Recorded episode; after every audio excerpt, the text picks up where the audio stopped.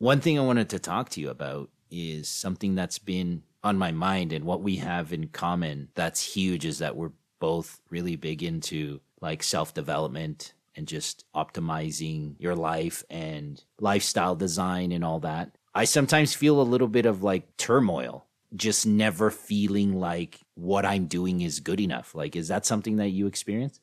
I probably experienced that today. Okay. How so? like I want to be soaking in all these books, and I remember actually one time I asked like, eh, "Do you know Anthony Metivier?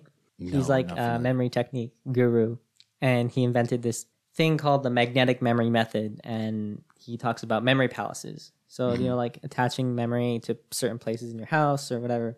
And he was doing a pod, uh, a podcast, like a, a live stream, and he was like, uh, it was like a call in number. And I was like, cool. He he looks like a guy that can answer my question. I called him and I asked him like, I have all these books I want to read, you know, and and I just didn't know where to start, you know. And sometimes we can get so overwhelmed with like, there's all this shit I want to do. Mhm. You just kind of make it so big in your mind that it's just an impossible mountain to surmount. And so the what he said was like, well, what are all these books? Right. uh, like seriously, like like list them out, like write them down. You know, Mm. um, it, it's all vague in the air. Like actually make it explicit, make it concrete. You know, Mhm. um, and so now I do have them like explicit and concrete. Like you know, I have like I have like five or six bo- books I want to read at least like to finish off 2022. Mhm. I have like books I must read this year. You know, Okay. and so for me, um, because I there's just so much information I want to soak in, right? But like I have like hundreds of books that I want to read throughout my life, you know, and study and like there's so many things to learn. Like such a learner, and so for me, the battle is what's the best book I can study right now, right? Mhm. And then as well as you know, still trying to staple that down, uh, like you know, a good reading habit with writing my book, and then uh, as well as like balancing work life, which I'm still trying to staple down, um, just to get like a, a routine in place. Um, because the ADHD mind, it's the routine is like definitely one of my struggles right now, but also concentration. I'll focus on my book for two hours, or I'll focus on this X amount of hours, and then I'll like lose my focus. Right? I'll mm-hmm. like maybe I'll like have to do some cooking, or like you know I want to staple down my life more where I can be like, hey, I'm reading 25 minutes, you know, or like, or at least like, you know, two Pomodoros, so 15 minutes a day or something like that, right? Mm-hmm. I want to just get the needle moving on my book progress, uh, on like reading books, but also my writing books. So like for me, right now, my goal it has been just making sure I get four Pomodoros a day in my book writing, Okay. you know, So But- what is that like? Four hours? two hours, right? So 100 minutes. And yeah, so I mean that's been working pretty good. Like, and, and I've I've noticed like as far as progress, it's a lot easier for me to keep a consistent schedule of like just 100 minutes a day rather than like trying to like bang out six hours like two or three times a week. You know. Mm, And another thing too, like there will be like hurdles when I write a book, right? It's like, oh, I really fucking hate writing this section right now. Right. right? But then like I'll, I'll wake up to it tomorrow and be like, oh, this is fine. Like I've made the decisions. I've put my subconscious to work, you know? Mhm. And so then it, it just becomes, it just flows easier that way. So like, Sure. so now my challenge is like, hey, I want to, I, I want to be reading books too. Cause there's some books I want to read before I finish my book that I'm writing. Like, cause I want to integrate that knowledge in, you know, I want to suggest some books. So I want to see if it's adequate to suggest, you know? Okay. Yeah. Okay. So it sounds like um I guess looking looking at what you're currently doing, right? Cuz the we started this conversation about just kind of feeling like we're not doing en- enough. So then you're suggesting to just kind of sit with under like understand what you're actually doing and then kind of break it up into pieces so that you Yeah. can at least track your progress. I think, yeah, I mean, so I think a lot of people can get stuck in this trap where they do not, uh, like they don't uh, have something tangible that they they can track. So then, even though when they do make good efforts, um, then it doesn't even uh, they don't even feel it because uh, they didn't track it, right? You know, because then you can't even think about like, oh, you know, for this entire month, I did like an hour a day. I did 30 hours. Like, if you tracked it, you would know. And it'd be like, yeah, I feel good about myself. Like, there's that momentum. And then, like, there's like that character, like, I'm the guy does an hour of writing a day, you know? Sure. You know, you can have that. Um, but also, like, uh, especially in the world we live today, where information is everywhere, we're not plagued by lack of information. We're plagued by too much. And so we're plagued by having too much opportunity. So everything looks like an opportunity, right? Yeah. And so we're trying, so the, the, the struggle now is min maxing, like, what do you focus your time on? Especially for the people that are really trying to um, get somewhere to build a product, to, you know, uh, make something that works or to become someone, right? You have to focus on the niche. Like, it's all about the mastery mindset now, where, um, because there's, there's just too much general information available. Everyone's going to know, like, your basic self improvement concepts. Now, not everyone's going to know how to take those to the hilt. That's more mastery, right? But you know, if you want to, like, for example, be like teaching self improvement, um, you're gonna have to have an edge of mastery people don't have, and that comes with focusing yourself enough on something, and that's actually making the decision to say no to everything else, right? I mean, there's gonna be topics I might not even hit that I want to hit. I think, um, like I actually thought about this. Um, I think it's Joseph Campbell, the man who the man who wrote the book The War of a Thousand Fate, the man with a thousand faces, I believe. I also wrote like the heroes about the hero's journey, and he did something where he like left his uh, formal education, like where he was gonna like get like a PhD or something, but he left that and he he just stayed in the cabin for five years and read books, and and then out of that, because he was just following his bliss, and that was like his, his saying, like follow follow your bliss, and for him, like I'm almost inspired to almost do something like that, you know, even if it's just like three months or like six months, you know, Sure. um, where like I just focus on reading, just focus on like really cultivating my love for something, you know, and actually like training my focus such that I do that, you Yeah. know. Um, that's where I'm kind of leaning towards now because there's always going to be like the pressures of survival, you know, like a job that's going to throw out your routine or whatever, right? And plus life happens, right? So there's always like things that you're going to have to control. Yeah. Yeah, I think that's that's kind of uh, a dream of mine as well as to to get to the point in life financially to like be able to build that space. Mm-hmm. You know, where you can just make a decision that the next 3 months I'm just focusing on this book and like nothing else. Yeah. And even going away to a place where you could eliminate all those distractions. Yeah, just be in a cabin for five years, you know? Five years of it much. You know? You're gonna come back to like a different world. I mean, like- like finally my Elon Musk is taking over. yeah, your whatever your book is about, whatever technology you're talking about is like you come out of the cabin, you're like, I've got it, and then it's like irrelevant. There's like Yeah. YouTube no longer exists. it's now about brain tube where it's just directly injected into your brain. So yeah, that was that was about the focus that you were trying to get there. Yeah, all the things. How do you feel like you're doing enough? Right? That's almost like the question you're trying to ask, right? Yeah, Yeah, so I feel like that comes with the process of finding where you fit perfectly. So and that comes with figuring out who you are, you know, plaguing you with the idea of the big leaps, you know, hmm um, the zone of genius, right? I feel like, and in and that you're adequately focusing um, enough time on something. So, because I feel like sometimes I'll I'll get into the zone where I'm like, yeah, I felt like that was a good day, you know, and those are great days, but those are hard days, sure. you know. So it's I think it's just a process of becoming more disciplined, um, becoming better at lifestyle design, um, becoming more faithful to a schedule and making it such that it's your servant and not your master. You know, because once you have like the schedule being your master, you you almost kind of don't want, don't want to follow it. you know, you're taking responsibility. You know, like the schedule's for me, Yeah. but I'm still gonna do it. Yeah, I like it. The one thing that I'm I've been doing differently, I've read about the idea of starting with your toughest task, hmm your most important task, Mhm. and for years I've always made that first task work related.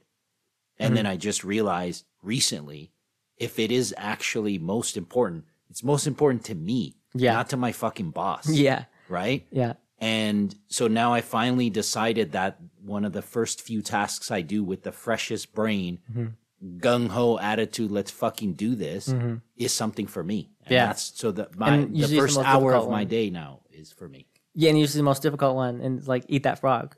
That's right. that? That's the idea. Yeah, yeah. That's the idea. So that for for me, eating that frog now is is writing because it takes for me it takes a lot of mental space, and when I try to do it at the end of the day, my Mm-hmm. Oh. brain is just kind of scattered. Yeah, screw that. Uh, you know, you, you know, like the idea of like attention residue, like deep work, right? Right. So like, you know, as you do more tasks, like your attention just, you know, builds up residue in other areas. Is I think that's how it, that's how he explains it. Um, yeah, it's when you're jumping tasks, really. Like you Mm-hmm. leave a little bit of residue in the last thing you were working with, the last thing you were thinking about. So every time you jump from one thing to the other, Mm-hmm. there's some friction and wasted energy. a lot of people don't realize how much attention certain things require. So, or just driving. yeah. So I always build in these systems to simplify like everything. I try to make my list, stick to the list, and there's way less decisions. And I eat the same shit all the time. My Yeah. wife doesn't like it, but it's easier. Oh me. yeah, for sure. Like for me, I don't I don't screw with like recipes or anything. It's like the same super salad, and I can eat it every day because it's great. It makes me feel good, and like maybe I'll, I'll like I will optimize my diet more, so I'm getting more protein or whatever micronutrient I need. You know, a Brazil nut for that selenium. You know, um, but yeah, like I'm I get more satisfaction by uh, through using my time through other means, right? Because Sure. cooking just takes so much time. Yeah, simplifying your life. I'm I'm I'm all about that. And we should both definitely take a moment to feel grateful for having that because there are other people like my wife where every day she wants something different. Every meal's got to be different. So Yeah. what that means it life becomes more difficult. Yeah. You're like this food that I had earlier isn't good enough. You got to make something else. There's more decisions. There's more margin for error for Yep. you to eat shit that you shouldn't be eating. Yeah. So yeah, I'm all about the uh, the simplifying.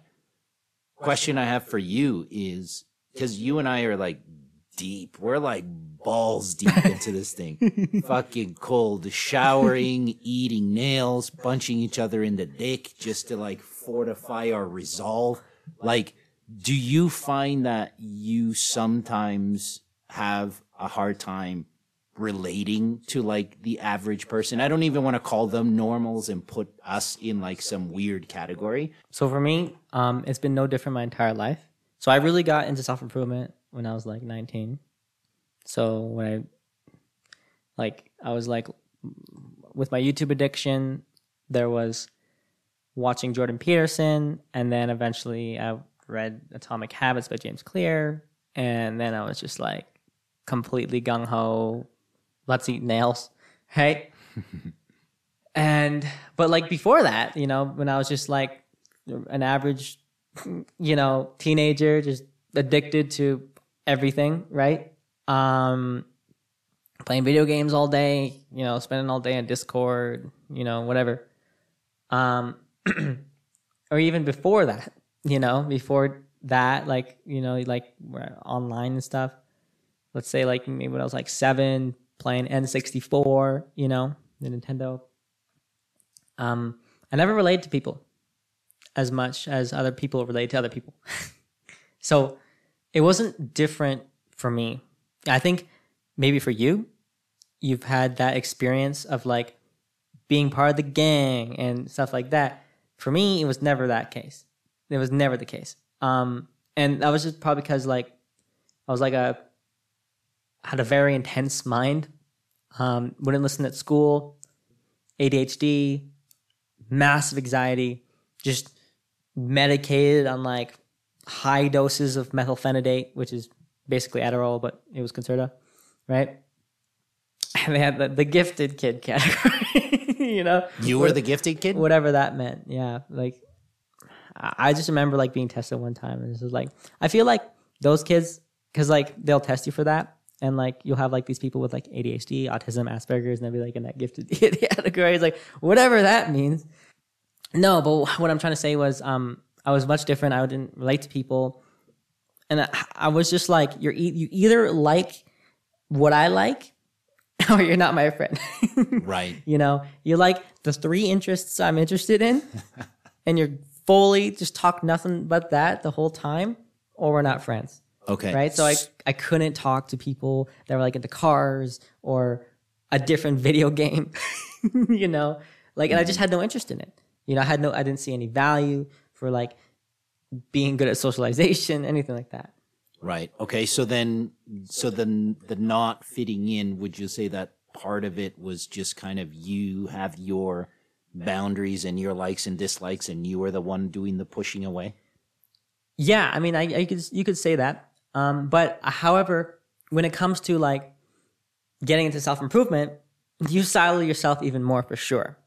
So, um, so yes, there's the point of, like I'm already used to like only making friends with people that are like my vibe, you know, and that's like people that just love talking like 10 hours into like depth about something. And that's like, I love that and that's just what I think is important, and that's just how I operate. When you get to self improvement, especially when you get serious, I'm gonna, you know, try and be world class at this, or I'm gonna try and, um, you know, master my life as much as I can. You know, I want to make people look at my life and go like, "Holy shit, what the fuck?" you know, you're gonna get a lot of people that can't relate to you. You know, uh, and actually, to the point where I do believe this is like a rite of passage everyone must go through if you want to go down the like hardcore self improvement path. And it's that like you have to let go of um, people in your life that are not going to be on board with you. So there's going to be the energy vampires, right?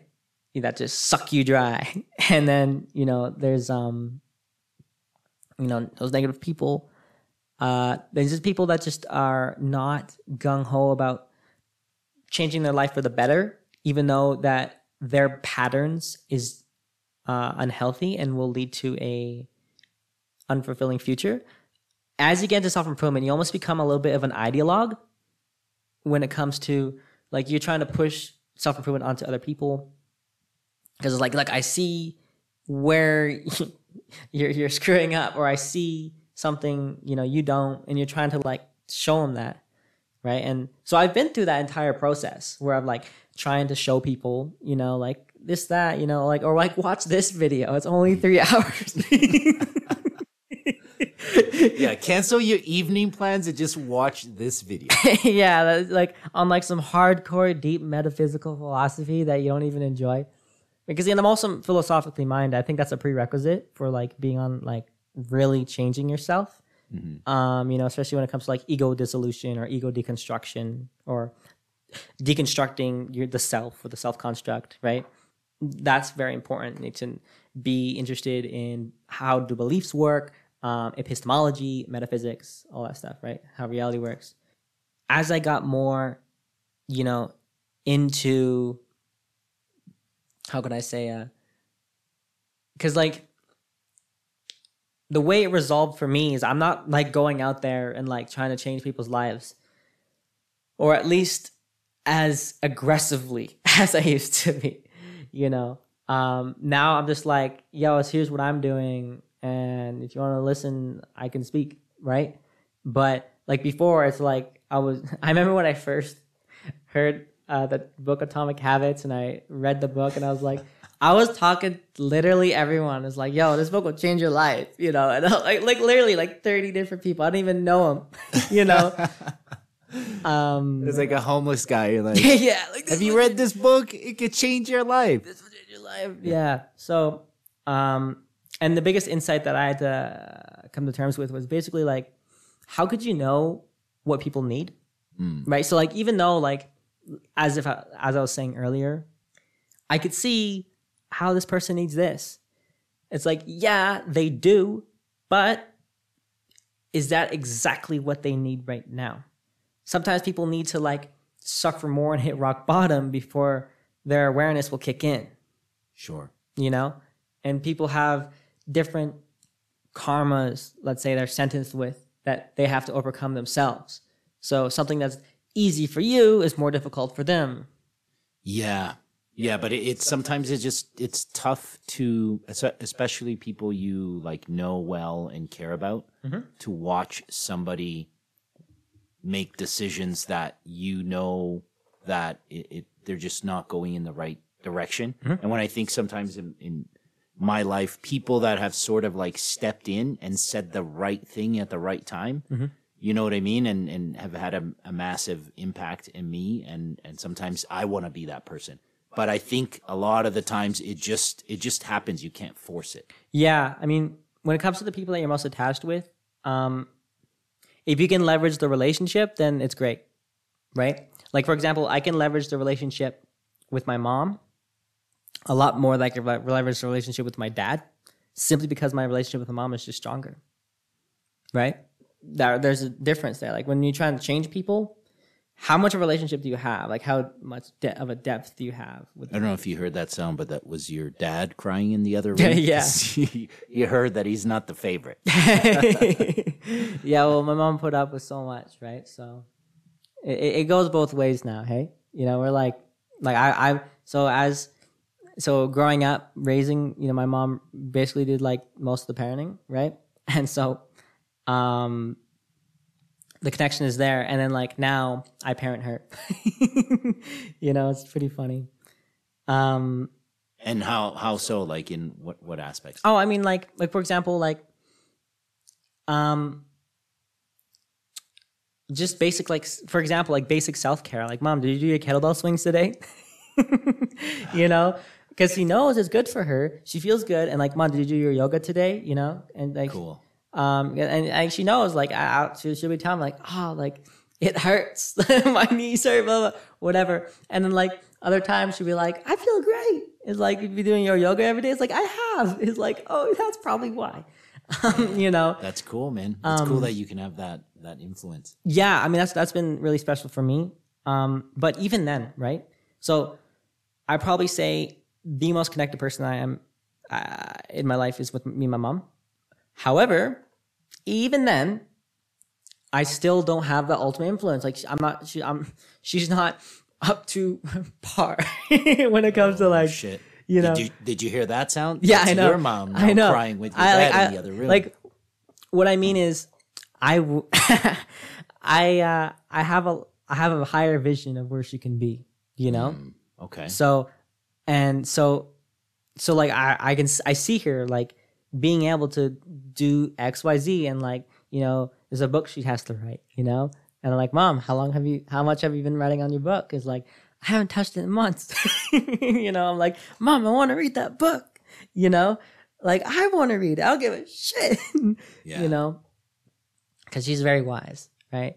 Um, so, but like you know, so there's so even with that, like one of my most with one of my most closest relationships, there's only so much change you can make, and really, what I've been learning more and more as time goes on, it's really just being the example yourself, right? I mean, if you want to get like ripped, you know, it would you work out with a bunch of skinny dudes or a bunch of just like steroided up like jack dudes, right? you know, um, the environment that you're around is going to influence how you see reality, even right. So monkey see, monkey do, yeah. and so, um, so for me, like the best way I can reconcile it is uh, this analogy I love to use, um, and it's um, being the lighthouse. Mm. So a lighthouse doesn't move, right? It just stands there, standing tall, shining bright, right? And boats come in, that you know, they're the light is shown through and it guides them for a little while and then they leave, right? And so like a, a lighthouse is not like chasing boats down. Can you imagine? Have you read Atomic Habits? Can you imagine a lighthouse just chasing boats down? just like the visual of that. Yeah. So, um, when it comes to changing people, just being that example is what's going to inspire people, and it, it it it works. Like even just showing people what you're doing, and simply because um, the most authority you can exert on over other people is just the authority you exert over yourself, right? Like this is what I'm doing. This is what's working for me, you know, and be like, oh, I'm kind of related to that person. Maybe it'll work for me too, you know, Sure. or I like that guy. Maybe it'll work for me. Right. Yeah, we can definitely influence more by working on ourselves. I think living, like being an example for someone is a lot more powerful by just living your life and doing the things you say you're going to do. And then somebody just being around and, and watching that as opposed to telling them what they should be doing because Yeah. everyone is is sensitive to that right even when you and i talk to each other I won't even listen to other people myself. that's right yeah you know so i'm it's not like i'm like saying like my mom is not good enough or my dad's not good enough right? This is just human nature. I don't even listen to them. You know? So um so like yeah that's just how humans operate you know? At the end of at the end of the day it's up to you whether or not you take the responsibility um, and like for example um, an idea that i've been uh, really enjoying is like even like let's say like have like an addiction to something right? It's like best left self-diagnosed. Because someone else can tell you like you're addicted to this. And i'm like no i'm not. And you could just like close your mind and say you know tell them to f off. And and then you'll just keep going in your patterns you know? And like i remember like my brother would be like you're so addicted to video games. Like no i'm not and i'm like now I, I am addicted to the video games and then and then like then i made that uh made those steps to like change my lifestyle and all that stuff and now i play nothing so Sure, yeah. And I think a lot of times we know that something's up and we're in denial of it.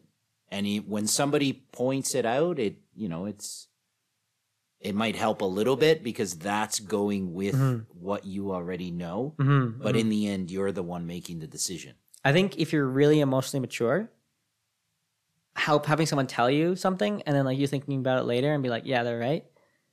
That happens. But for most people, they're not there. So um but yeah, would you like agree with that idea? Like it has to come from you. They're like, oh shit, I have a problem. I want to change it. Sure. Yeah, I, I agree. And I could speak from experience Mhm. that I had, you know, family, friends, other people pointing out to me that there were issues. And deep down, I knew that there was something that I needed to handle. And it was only the day that I decided. But it definitely did help because the circle was kind of closing in. I was given less and less options to keep those shitty habits going. Mhm. Um, but in the end, no one could force you to do anything. Yeah. It's still you. Mhm. Mhm. So let's talk about habits for a second. Like I, it's something that I think about a lot. Basically, goals and the habits that it takes to get you there.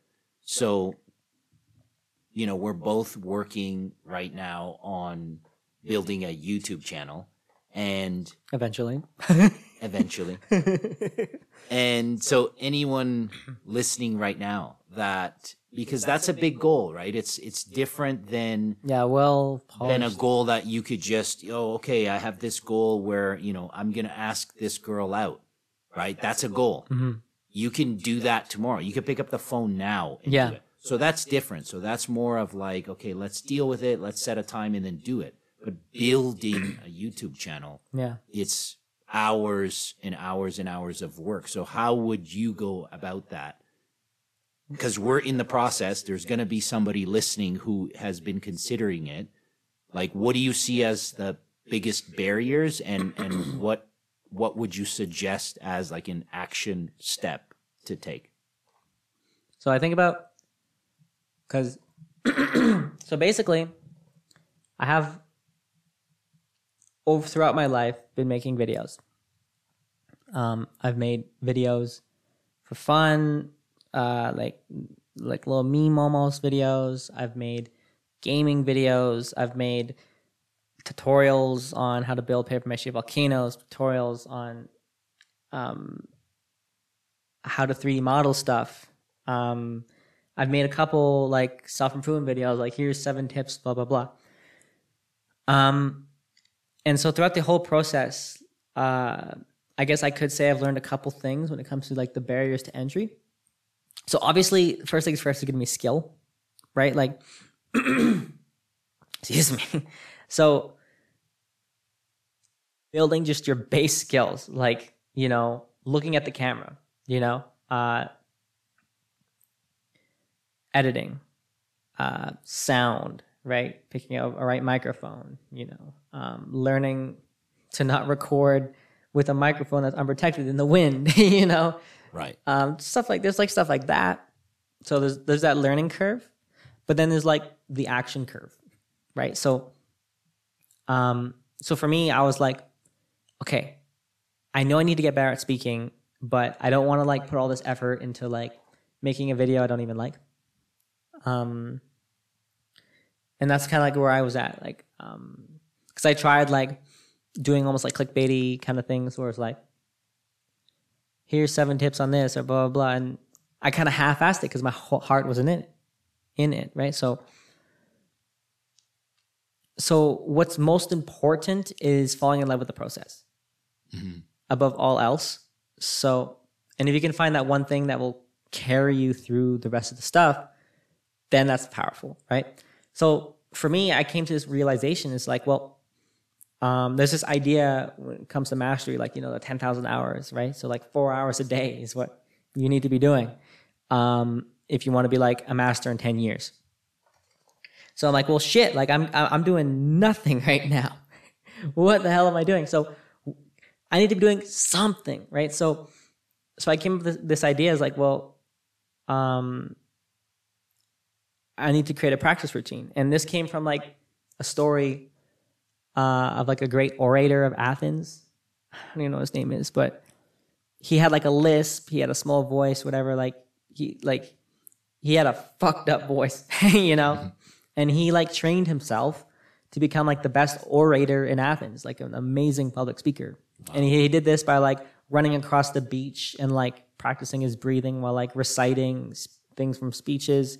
Um, he would like uh, fill his mouth with rocks to practice enunciating uh, words. He would uh, speak against the crashing waves of the ocean to practice projecting his voice Damn. you know and he did this like every day and he just became like the best speaker in athens right and so like such an inspiring story but like that's how you become like world class at something is you you create these kind of practice routines where it's like people will look at you like what the fuck you know um i don't know which basketball player it is but um uh, one thing he would do he would like run laps just like um dribbling the basketball as fast as he can, back and forth, back and forth, back and forth, right?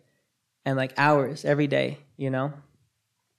And so so what really struck home with me was like, okay, I need to take action to create some direct experience so I can learn how to speak better, you know, because speaking I know is gonna be a huge thing in my life.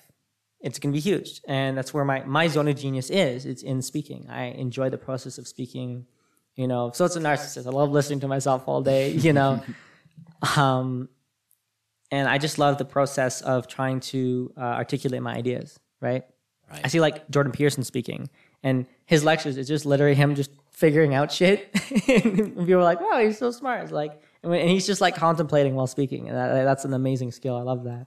And so for me yeah i need to create practice routine. So then I was just like, okay, so let me go and drive into like a random parking lot and then stand in the back of my uh, Toyota uh, Tercel at the time and like big afro hair, you know, like, yo, what's up, guys? This is my practice routine, you know, and here's me practicing speaking, and I'm gonna speak about this. And that was like the hardest thing in the world, you know, it's so difficult. And then now, a hundred practice routines later, I was like, yo, what's up, bitch? Another practice routine, you know. yeah. Let me Way talk about this. Yeah, so much more comfortable. So like practicing the eye contact, you know, practicing uh because one of my biggest fears was like running out of things to say. Right? So uh building that muscle to just always have something to call upon or to just keep on saying words to make you still sound smart. you know? because it does carry a speech, you know, if you can just keep on talking. Um, it's a it- yeah it's definitely a skill it's a muscle that you need to to build i think that the more you do it the more you could also think on the fly mm-hmm. because in certain speaking uh gigs that you might have in the future might be like a q&a mm-hmm. so somebody might just bring up topics or a question for you that you have to just kind of tap into mm-hmm. your ideas and be able to speak clearly on you know what the question is being asked. So that's a muscle that you got to work like on a daily basis. Yeah. Um, as well as so like to continue with like, okay, what what would I tell someone wanting to start a YouTube channel? As if I have authority in that. we'll pretend But- that we both do but but um but just from like from what i've learned from my direct experience what worked for me um you have to really make sure like i mean it really depends what your goals are with the channel. Like i've seen people like turn channels into businesses where they just like outsource the you know the the script the video the audio and they'll make it into like a business. And you know you can run a youtube channel like that and like make money and if that's your goal then go go at it. But for me i'm like into like creating like pieces of art right? And so for me it's definitely important to uh create something that i love you know there's youtubers out there that have created youtube channels that are popular but then they kind of like fall off the rail because like they don't want to make those videos anymore because they weren't passionate about those videos in the first place. Mm-hmm. Right? They were just making stuff that was like popular. And sometimes you can successfully transition into other things you know like like for you know pewdiepie was all about playing horror games. I, I don't remember the last time we played a horror game. you know but um he transitioned out right into like successfully but other people i don't think um a lot of people had you know they kind of get stuck like where um like there's this one youtuber called stylish dad and he um has a very successful channel on tailoring clothes it's just like fuck this niche is working. I get like a hundred thousand subscribers you know this and that. You know i got my affiliate marketing uh, stuff going. Like you know he probably makes a, a decent amount from that you know. Nothing crazy um, but he, he's probably you know got a good kickback from that right? But then like i even see him like making videos on like i don't know what else how the hell else to videos to make. It's like I've tailored this, tailored that, tailored this. I showed the sewing machines. I showed like what else, right? And so it's finding that thing like are you willing to um what are you willing to put like constant new ideas into? Like what can you see as an endless thing? But another thing you can might almost want to consider is like why not do a project that you're passionate about and just exhaust all your ideas? And then like you just create like this one like page where it's just like a bunch of good videos and you know it's just a good channel that had like uh, 50 videos and it had its good run you know? Just like a tv show right? Instead of like the simpsons where like you go on forever and it loses all its soul you know? You have another i don't know breaking bad you know? Like where it ends right? Yeah. it ends. At the right time at the right time, right? So uh, that's another thing to consider as well, right? And you know, if you had success with that, and if you had like people, um, you know, uh, follow you then you can probably transition to other things. Like here's a really good example. Um, Joji, so guy I've uh, made Filthy Frank. Do you know about him? No. So, so Filthy Frank is just like a character this guy created, and like very, very like off the wall comedy, right? And people loved it, right? Uh, I love that. I loved watching his videos growing up, like just crazy stuff, you know, um, him running around in a pink suit, you know, m- messing with people and just doing crazy stuff, and like very like almost like dark humor as well. And he and he actually was. Um, this is like when the you, YouTube was still like in an early phase before like movements like Me Too or like you know uh, heavily censoring like potentially racist content or whatever, right? When it was just like no holds barred, you know, uh, you can upload whatever and like whatever shock content, you know, you, they just didn't care like about, you know, they just posted what was what they thought was funny, you know? Yeah. and he transitioned out of it at the same time. Like he he finished like he made like a last episode, like the, the last um yeah, he made a last video, and then he transitioned into uh doing music like very seriously and professionally. Oh wow. You know, and because he was already making music throughout these skits, right? And he made like rap songs, you know. So like people already followed him for his ability to make music, right? So and he and he like exhausted like his love for like that um The comedy. the comedy side, right? So so now like he's like more like matured into like a serious um musician, right? Sure. Okay. And so, so- there's opportunities to pivot. yeah so there's opportunities to pivot right so don't be um discouraged like oh i can't do this forever it's like but do you want to do it at all Right. you know That's a good starting point. you know uh, i think like for example like once i feel like i've made like because i thought about like making like a perfect like catalog of like the top principles and then that'd just be like end of it right? And that's something you could do right? And you'll learn so much through that and you'll grow so much through that right? Like for for me um self-improvement like teaching it is really just um so i can master it more myself.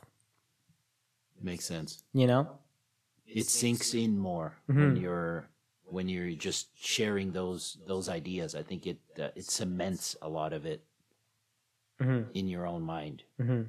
Um, I think one thing that I would also suggest anybody that's starting, it's actually something that you told me a few months ago that was like very liberating because when I'm thinking about ideas of, you know, what would I do that's fun on YouTube? What am I going to do that people will actually watch? Can I make money? It starts to become overwhelming. And then the idea of like sucking, really sucking at anything hmm. for me is a little scary.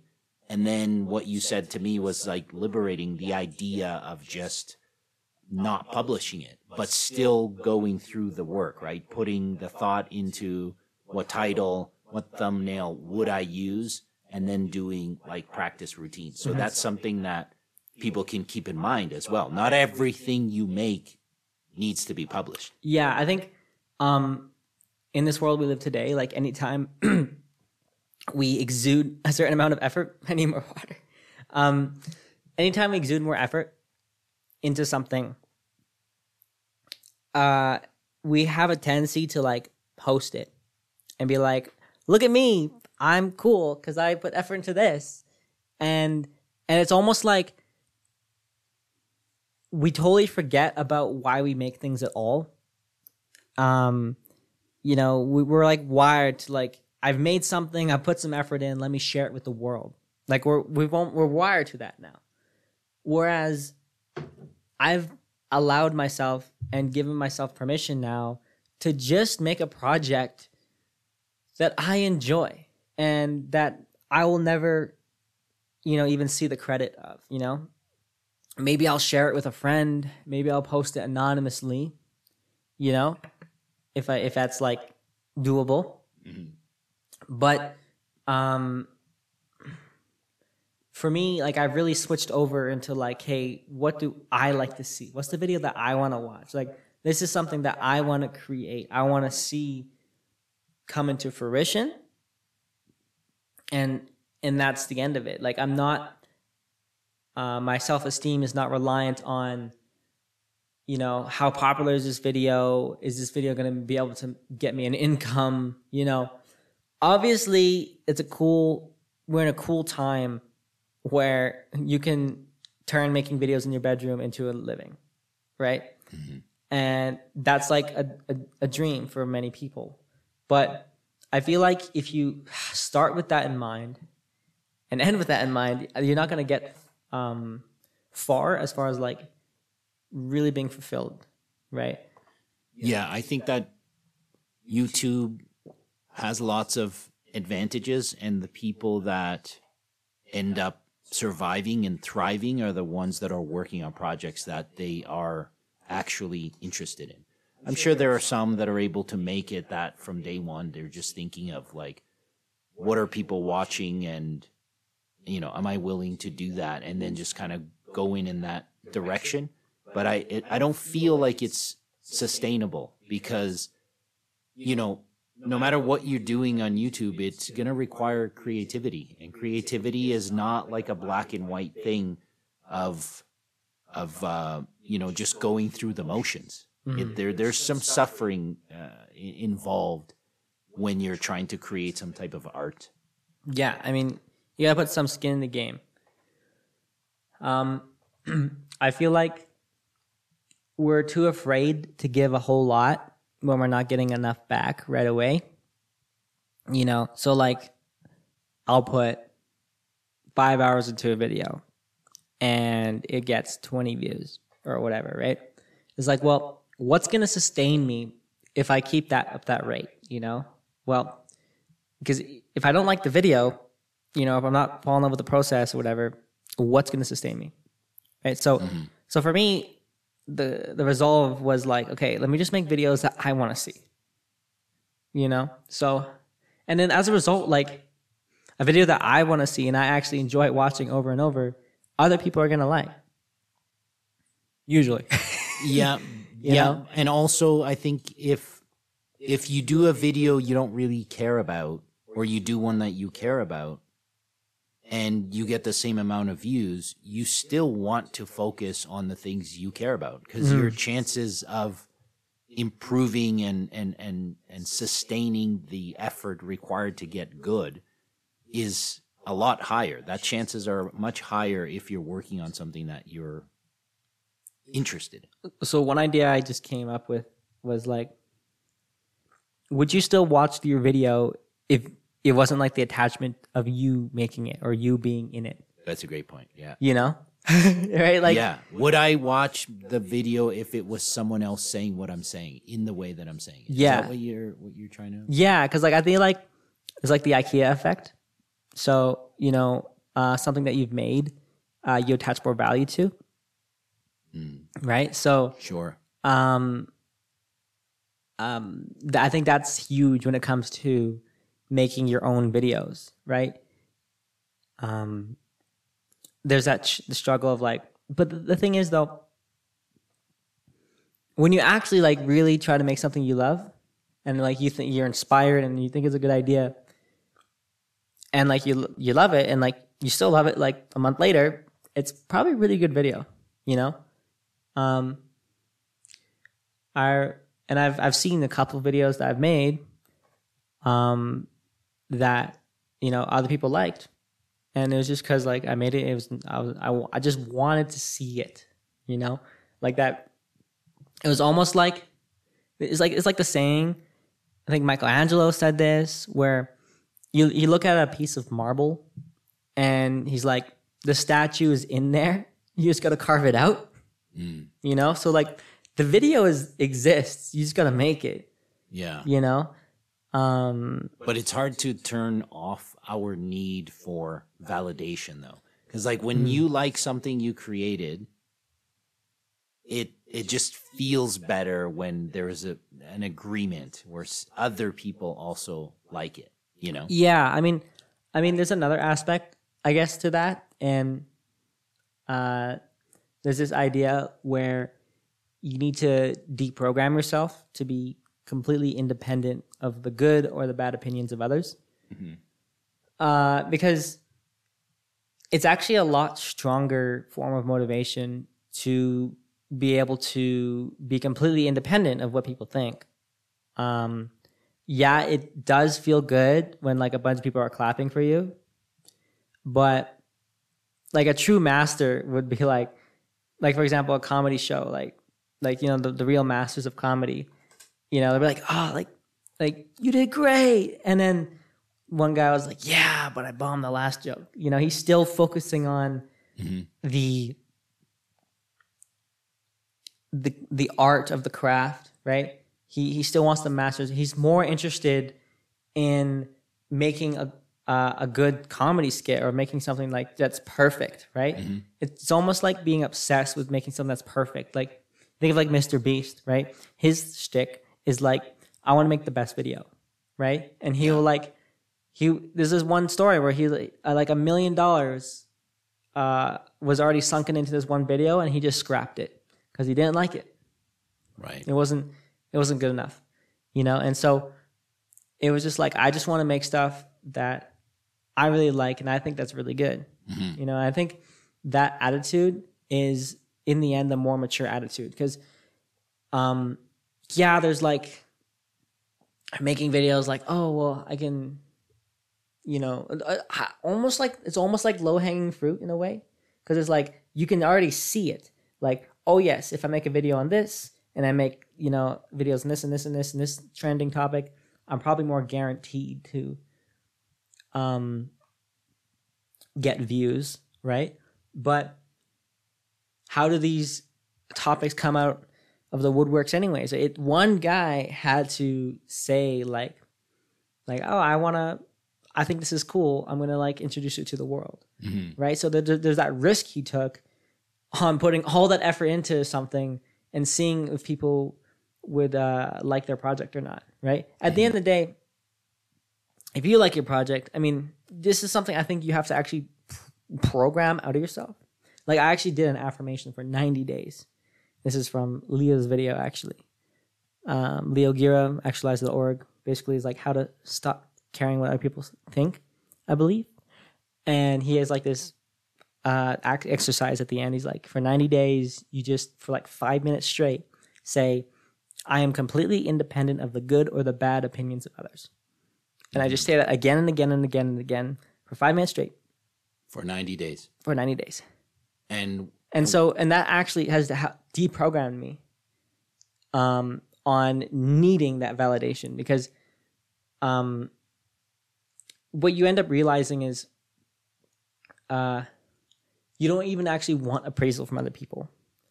Um, it's kind of like a relationship, like people having like a leash on you, like they're pulling your strings.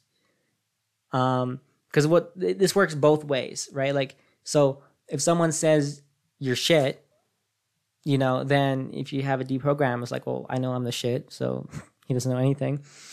And and then if someone says like you're great, like yeah, it's great, it, it feels good. And if someone like you know, like nowadays, like someone has to like really like give me like a soliloquy of how cool I am, or like, or like, um, or like give me like insight into like something a part of myself I haven't known before, you know, or like do like a gesture or something like that to like show their appreciation for me. That that, that and now like really feel it, right? so you're saying that you you're a little desensitized about other people's opinion? Yeah, I'm I'm very desensitized now, and um, at least That's a good place to be. at least Teach me, relative to where I was. Teach me. I need that. relative to where I was, for sure, you know. Um, and so, because I think, um, you know, th- there is a lot of YouTubers out there that um, still have that um, need for validation, and it shows with them making uh, immature choices of behavior. and one I can think about is RiceGum. So we're Where- shit talking on people now. Yeah, we're shit talking. Yeah, fuck this man. I don't know who you're talking I don't about, know. but I don't know his fuck story, this guy. but from what I and I don't even know what he does now, but when I you know saw content on him, uh, the mistake he made is he he had a uh, a lot of his self esteem grounded in look at all the money I have, you know, look at this, look at that, right? And so, um, so like a person like that uh, has shadow work to do, you know, where they don't feel good enough about themselves yet, you know, uh, like it's funny, like. Have you noticed, like, okay, rich people wear suits, billionaires wear sweatpants. mm-hmm. You know, they just wear whatever's comfortable, you know? Because, like, they know they're the shit, you know? Yeah, there's nothing else to prove. Yeah, exactly. Right? So, um, you'll see, like, Mark Zuckerberg just, like, in a sweater, you know? And yeah, dressed down. Yeah. Um, it's like, it's comfy. It's like, yeah, that's right. Like, and, um, so yeah, there's a little bit like a, self esteem in there, like where I think some of us want like YouTube to like kind of be like a source of boosting our self esteem, um, and that has you know been a successful boost for some people that have gotten successful, right? Um, and that's a good thing. And I'm not saying it's a terrible thing, but I wouldn't rely on it and I wouldn't bank on it. You know, especially in the uh, creator economy we have today. Um, any 16 year old can flip out their phone and start recording and get a million followers on TikTok, you know? So it's a lot different now, right? Um, so you're saying I should be shaking my ass on TikTok instead? Yeah, where are those videos? Um, I've been looking. yeah, so there's definitely different options for people to get their ideas hmm. uh, out there. Uh, definitely don't want to sound like we're we're speaking from our high horse. Even though within this room between the two of us, there's a million views on YouTube. Not bragging, but mm-hmm. that's a lot. That's we're fucking amazing. Yeah, between two of us, there's a million views. Yeah, yeah. Well, like nine hundred thousand. We scrape every video we've ever done. I have nine hundred ninety nine thousand, and you got like one, one or two. Yeah, um, yeah. yeah. So, so we've uh, had small success on some videos. So we had a tiny taste about. Yeah, about, yeah, that's right. Enough, enough to want to explore the idea mm-hmm. that you know you want to share your thoughts mm-hmm. and uh, and create something that people want to watch. Right? Maybe you could learn from or or be entertained by. But uh, the I just want to talk about like current struggles. Right. So right now my struggle is getting started with this YouTube channel. Mm-hmm. I kind of have a plan where I'm going to be putting some more effort into videos. I'm setting some deadlines. What is something that you're currently working on with yourself that maybe you're struggling with? Keeping consistent routine still. Um, Anything in particular within the routine? Um, like I, for me, like it's challenging myself. I think I have to because whenever I set myself a minimum quota, then like I can get stuff done. Mm. But like on days, let's say I have to drive an hour. Like right now, the situation is I drive an hour total, and then work ten, and I'm there for 11, 11 in or 10 and a half hours, whatever.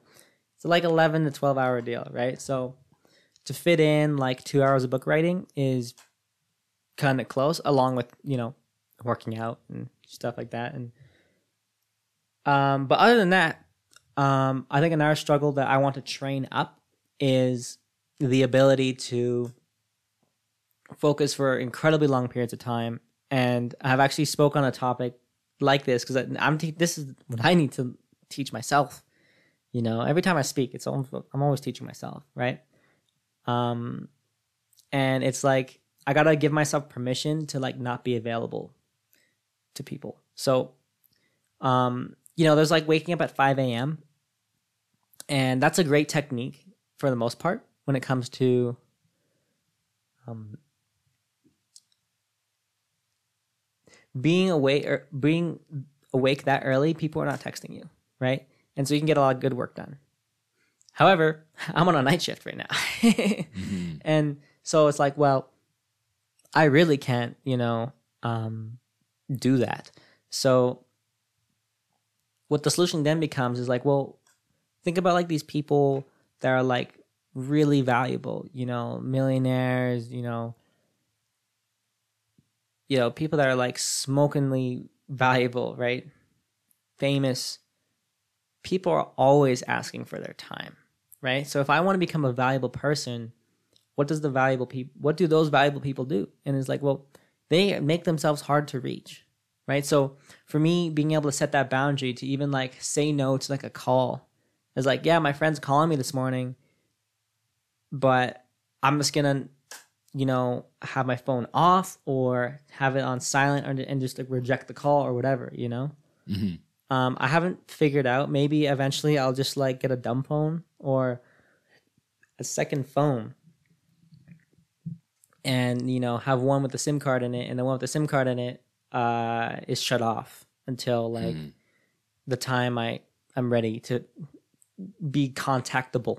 Sure. You I know? love the idea of of protecting your your time and setting those those boundaries. Yeah, I mean, uh, it because you know, there's like saying no to other people, saying yes to yourself. But I think saying no to other people, even taking your time, is saying yes to yourself because your life is just made up of the time that you spend, right?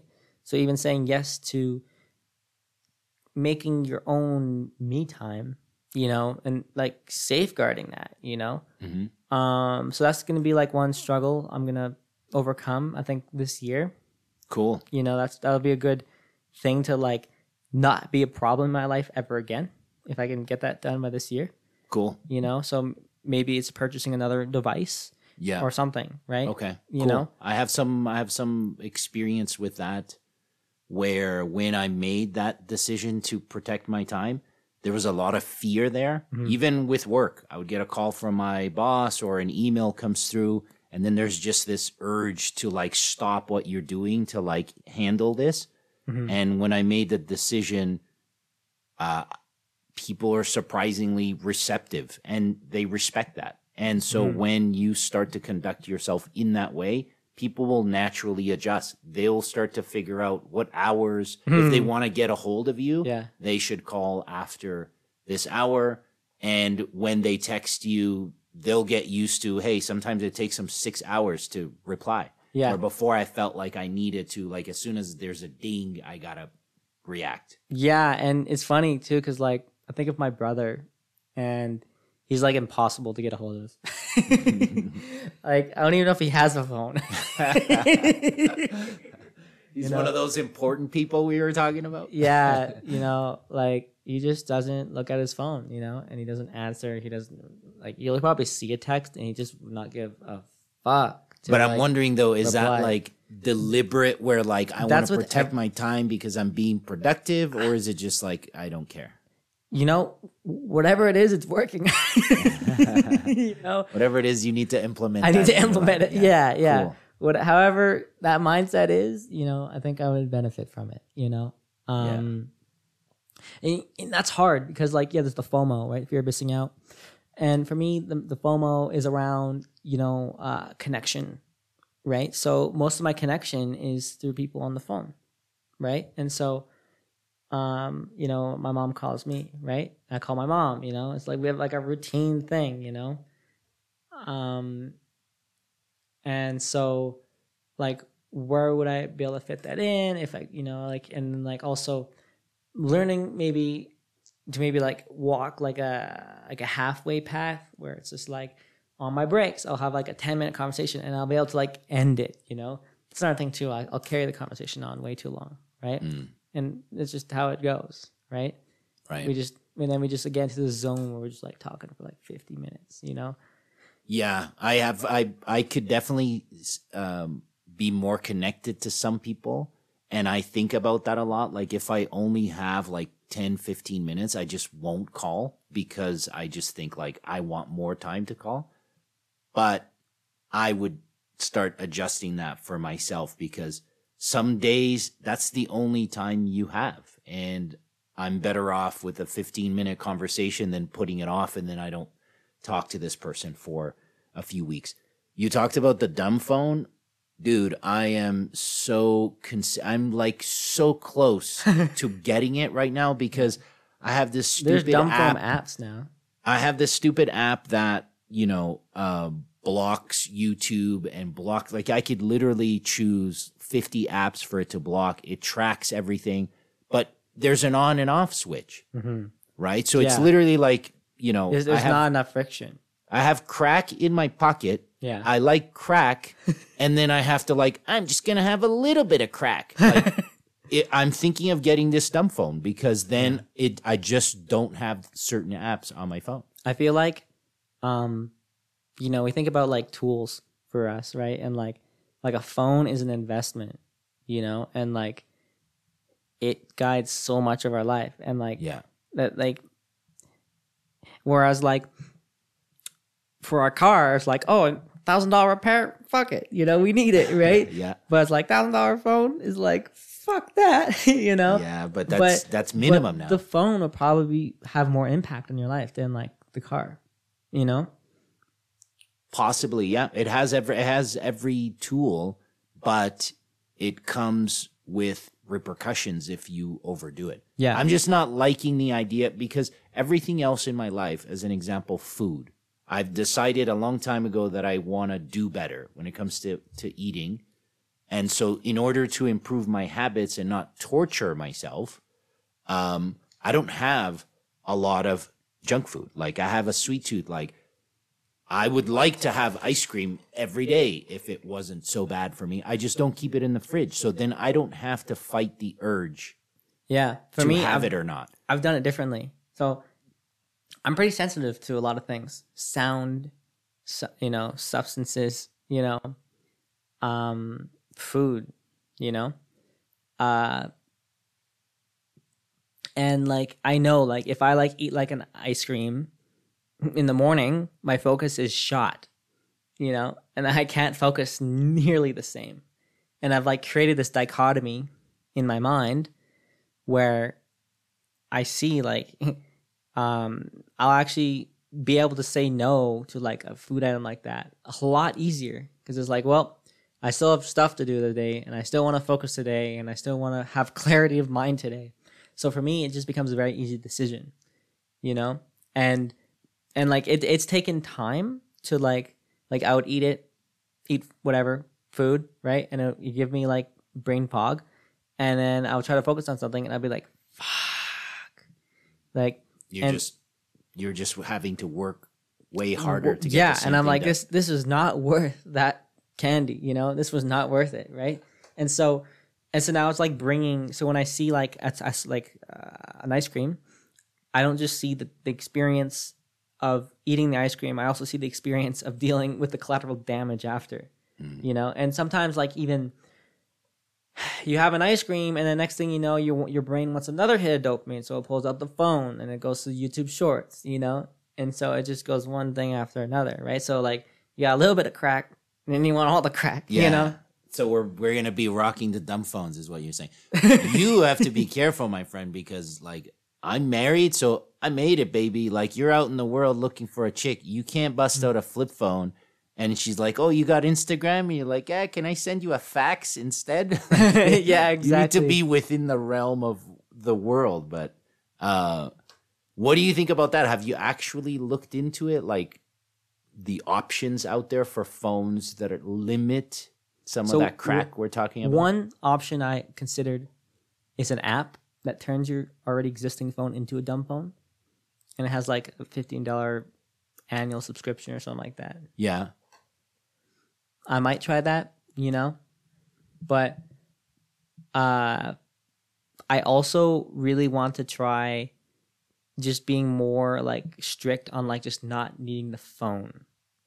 Right? So like I work on my laptop, right? Um my laptop is not giving me notifications from WhatsApp if I don't have WhatsApp open. Mhm. Yeah. you know um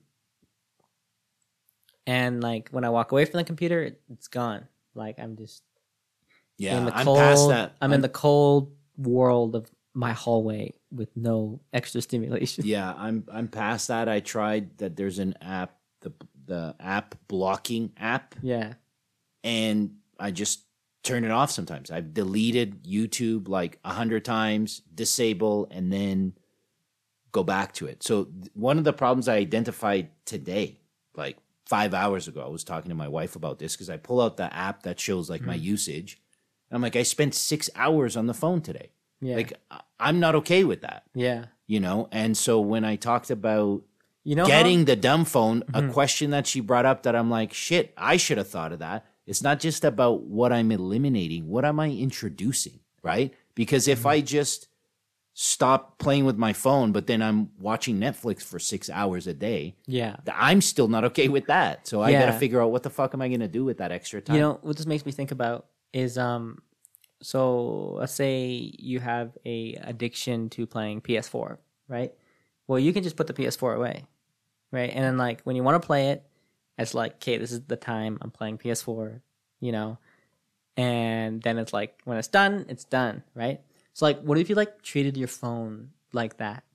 Where like so like you have your dumb phone on you all the time because we're kind of like attached to these damn things now, you know. So, but like dumb phones, like I can't do anything fun on it, right? yeah.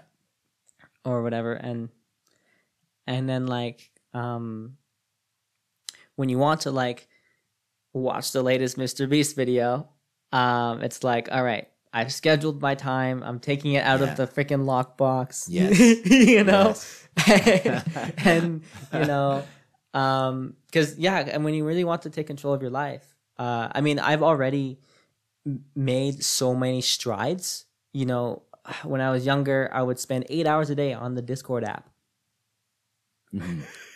You know, watching YouTube, sun up to sundown, playing video games, sun up to sound sundown. Have you heard the game Ark Survival Evolved?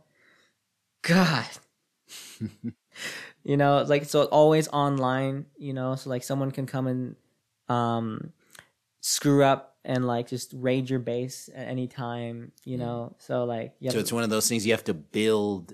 you have to and build and be lot of time. online all day, every day, defending your yeah. So like it's hardcore. I mean, I mean, yeah, there are some good memories, but like for what it's worth, it's not worth like the, just having your entire life sink into it. Sure. Yeah, like if you want to play that game, you get a tribe of 200 plus people to fill up the server and have people play 24 7, never Wow. log out. Just take over. Yeah, and and and you raid other servers, you know, like Yeah, I like I like the idea of changing my mindset about the phone, Mm-hmm. looking at it as a tool and then separating you know some of the activities, right? So I can go from I could use my laptop if I'm going to do something online using the laptop instead of the phone. I like that there is a lockbox idea, man. The thing is I just hate to admit because I always feel like I have more willpower than the average person. Mm-hmm. And to admit that this fucking phone is like having power over me because mm-hmm. I've seen commercials of you get this like it's a tiny clear safe Mm-hmm. that you put your phone inside and then you hit a button and you could set a timer. And it's mm-hmm. like this box is not going to open for the next four hours. Yeah. So then if you're working on writing or you're going to record your videos, you're going to be productive. Mm-hmm. You can set you know a four time a four hour period where you have no access to the phone. There's but i feel like come on i'm better than that. I don't need a fucking phone safe. Yeah, for me, I think i'm just not better than that. just the um just the notion of just like putting a phone away in a drawer is enough. And having it off. Oh you think you're better than me. I already know. You know? Fuck okay. I i um i gotta think about this. you know because like well because it's it's because it's turned off you know uh your, your your subconscious will like have that pattern of like reaching for it and then turning on. It's like what oh yeah it's turned off right? Yeah that's enough for me right now right? Okay cool man. If it's working it's working. You know um but like it also turned into like an art of like designing your life for that to work. Because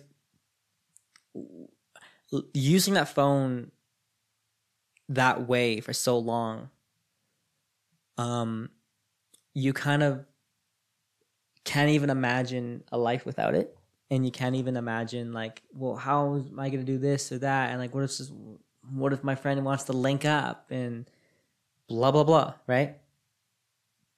And so you probably will miss out on the odd thing once a week even or once you know twice a month or twice a week whatever. But what's worth more to you? You have to be really honest with yourself you know like because at the end of the day i want to become world class in teaching all about creating clarity mental health right all that stuff i just really want to be a really good teacher and so that means a serious commitment to taking the time to read all the material, contemplate all the material, you know, practice teaching the material, writing about it, the whole nine yards, right? And so, what sacrifices am I willing to make, right? And I feel like someone that's serious enough is willing to go against the grain of uh, what most of society does, right? Mm-hmm. Um, I feel like I would respect a man way more that like um, is working on his stuff, you know, and, and like you said, you know, that will probably happen. Like people will like just communicate with your friends. Like, look, this is how I'm structuring my life. I'm taking it a little more seriously now. Um, here's when I'm available, you know, Mm-hmm. or there's gonna be a lot of times when I'm not available and I just won't tell you, you know, Right. um, stuff like that. Adjusting other people's expectations. Yeah, and I think I think as well, um, like especially if you talk to people like every day, when someone does then talk to you, a they've lived a lot more life, so they got more stuff to talk about, more cool stuff to talk about. But I think b people will make that conversation more important, and they'll like not be talking to you while they're like doing the dishes or driving or whatever. Like they'll be talking to you like this is my time with Christian, right? You know, it'll be a more important conversation, a more emotionally tuned in, dialed in conversation. Yeah, good point. Less is more sometimes. Yeah.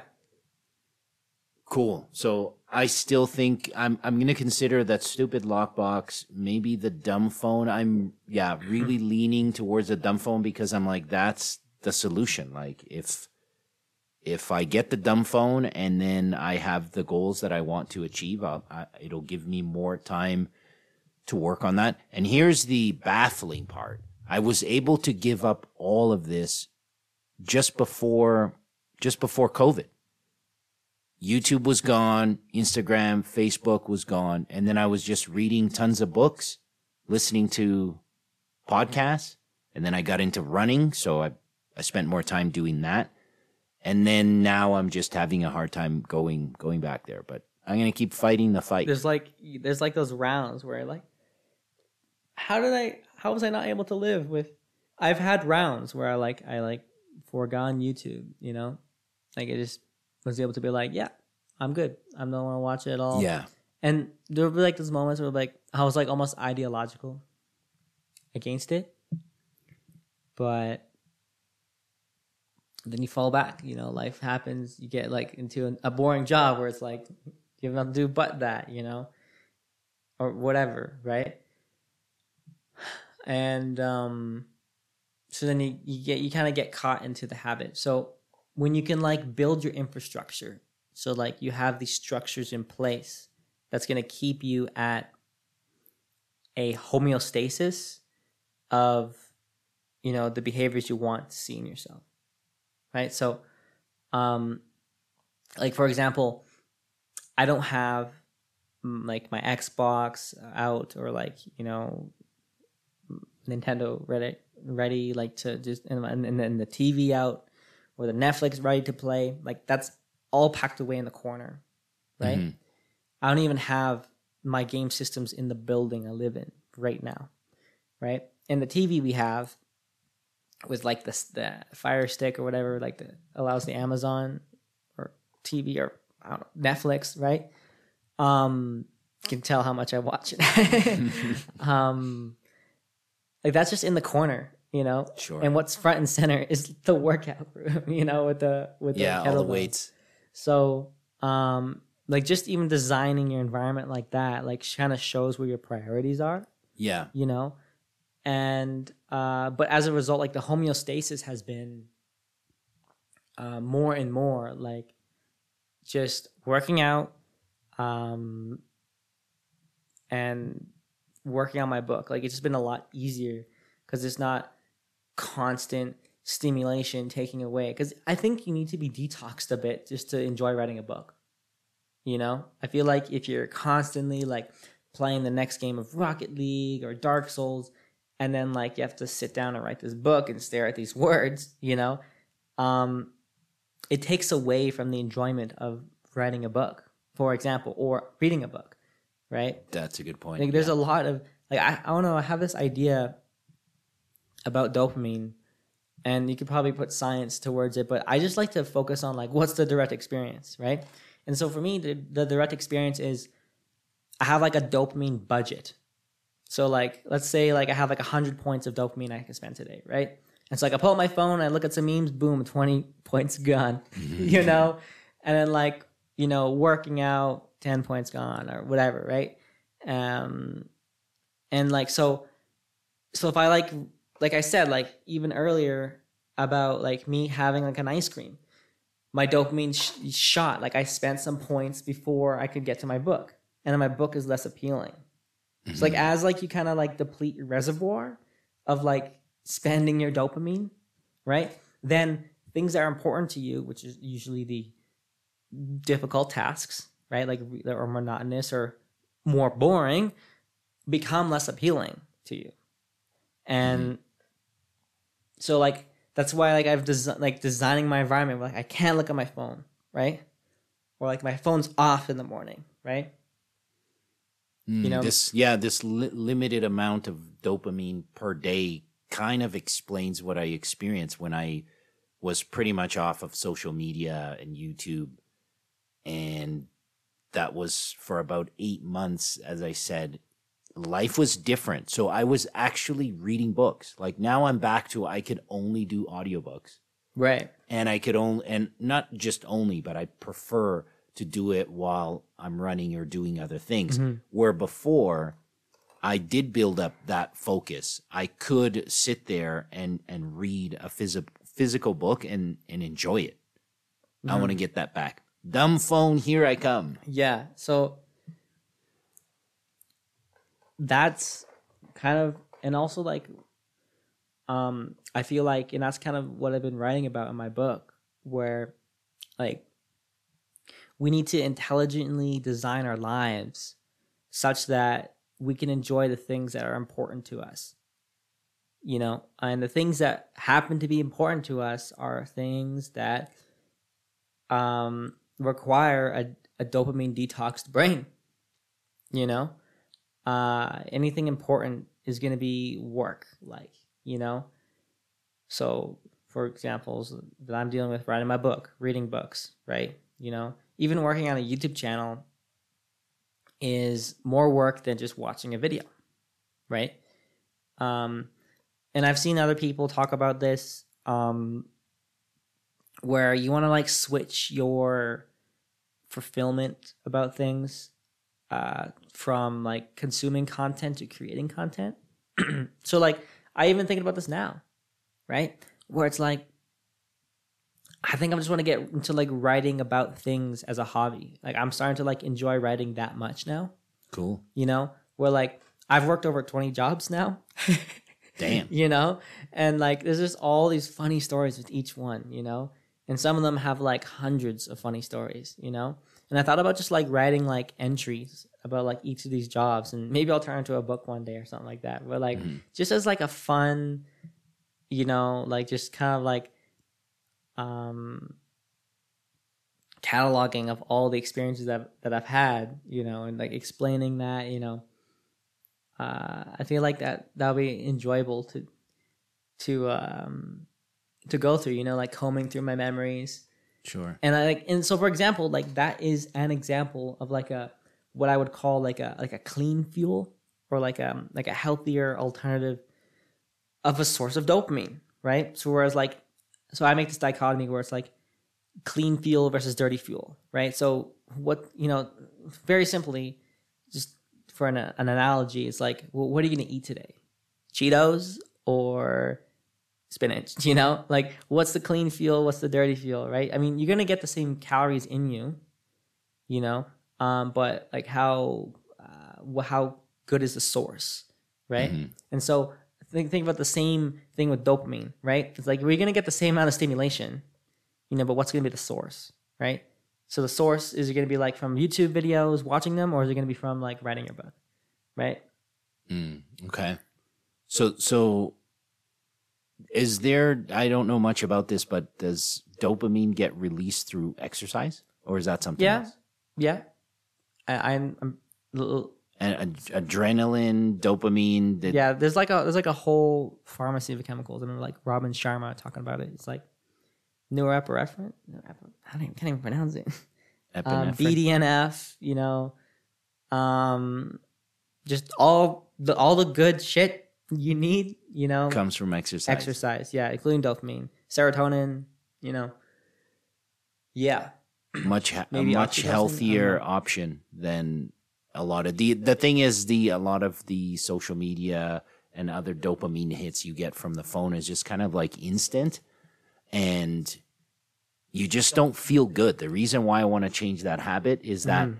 I could look at my phone the weekly stats of how much time I spend on the Yeah. phone and I can equate that with good versus bad days. yeah. That's not funny. And um, what's uh, how was how was I gonna put it? Um, how did you? I just had the idea, but then it escaped. Say that. What are you saying again? that the stats that of my phone I can there's a correlation to bad days being the days that I use the phone the most. And so, you know what? Now it's interesting to think about because now I don't know if I'm I had a bad day because I was on the phone a lot or I was on the phone a lot because I was having a bad day. I don't know. But either way, I would like to just go back to a place of um, having a little more control. And mm-hmm. the crazy thing, man, this is this is why early in our conversation I was talking about being like tormented, and I think that there is a dark side to like self development because mm-hmm. if I list all the things I do on a daily, mm-hmm. like I sleep, I sleep enough, I don't hit the snooze button, I take cold showers, I ran 50k this week. Like there's a huge list of things. I read, there's a whole bunch of shit that I'm constantly working on, but I can't I still have a hard time justifying like, oh, I'm doing all these things so then it's okay for me to just blow 6 hours like a day. Like that's a lot. Like it adds up at the end of the week. Yeah. That's a full-time job, you know. Yeah. You put 7 days in, I feel like I could do more. that comes from like wanting to respect your life more you know um and we are so indoctrinated in our culture uh to accept these as like it's normal to like have like 20 hours on your phone a week or you know and so i think you're fighting even ideas that you've been programmed with because everyone else is doing it you know Huge. Yeah. and so and so then this goes into the topic of like really being an independent mind and an independent thinker you know um if you really so so this is actually uh kind of like a goal i wanted to like push you know this year especially like and even just going more and more to the hilt with this goal and it's becoming more of an independent mind um, and having my own independent thoughts uh, you know, uh, not being swayed by other people, doing things that I want, you know, making videos because I want to see it happen, right? Not for like the validation, you know, um, working on a project that I'm fascinated about. Um, and also saying things, calling, uh, calling it what it is, how I see it. So, like how I see it, it's like incredibly dysfunctional and unhealthy to like be on your phone this much. You know, it's incredibly dysfunctional and healthy to eat these kind of foods, right? But because it's so normalized, people are too scared to say it's that unhealthy, right? Mhm. And and the thing is, when your whole world is just unhealthy as hell, it's that's the normal, right? I mean, and definitions of what's healthy and unhealthy can be varied by the person, right? Um, uh, you see, um, I think of uh, like, for example, if you really want to optimize your diet, right? And like you, you where you're like you cut out like grain forever, you know, you cut out dairy forever, you know, because you've built up this case in your mind, or like you get you don't have canola oil ever, right? Because you built up this case in your mind, like it's so unhealthy. I only want like what's best for me, right? Hmm. Tough sell And then- because I love my cheese. and then having right but then having like the courage to assert your reality enough so that at least you get what you want so you're not trying to be ideological to other people you know but ideological enough such that you can assert at least what you think onto reality so you create your own comfy bubble you know because for me like if i'm not working out every day or whatever like maybe i'll change it eventually. But like for me like for example working out every day is like showing my respect for every day you know? Cold showering every day is like showing my respect for every day by like blasting away all of who all of me that doesn't want to show up you know? And so like i've almost turned like my routine into like a religious practice right? Where um like a, a really big goal for my life is to really turn my life into like a religious routine where everything's spiritual. Everything means a lot you know? Everything i do is Like- important. like a ritual. yeah and like everything i do is important. It's like intentional because i want it you know? Um and it's not because society's telling me it's because i want Right. this Yeah, the one thing I wanted to ask you about is um, I talk a lot about fear on this show, and I know that we grew up different. I guess there's different things that we experience, so I feel like I grew up with more fear than you did. Maybe there was more, I don't know, maybe you were more allowed to be yourself at home or just be yourself in your environment where you were able to speak your mind. But i'm sure there's still some fear like no no one like fear is just a part of life. Is there something that you've been wanting to do that maybe fear has been holding you back? It's kind of funny because like a lot of my um uh, a lot of my life. So so growing up i was very accepted at home almost too much. Like may, may, maybe a couple ass whoopings would have done good for me. Um but like so like so i grew up with like so much anxiety about like bugs and stuff that i couldn't even go outside. So i've worked through that right? And so like and now i can like touch bugs you know and like be fine um and you know going outside and and camping? Do you camp? I, I i could camp yeah. I don't want to you say And you say could like like it's i've done glamping um Yeah. and like i like i love hiking and stuff and okay. like if i was to camp um yeah i would really want like good really know if i'll be okay with, with brown bears do i need to bring a gun? Do, whatever right? But like right okay. I'm comfortable enough with that that i could do it. Okay. Um and then and so like so now like i just kind of i've just been kind of like looking for places where like i'm like hey where, where am i scared of right? Mhm. and so so growing up as you know i haven't been into uh socializing a lot right? So so for me it's it's been like talking to people right and then And then now I'm just like, I can actually go to a club alone. Cool. you know, And but sober. but now I, and sober and sober. Yeah, I don't even drink. Yeah, I don't I don't uh, value drinking because I actually value a clear mind more. You know, um,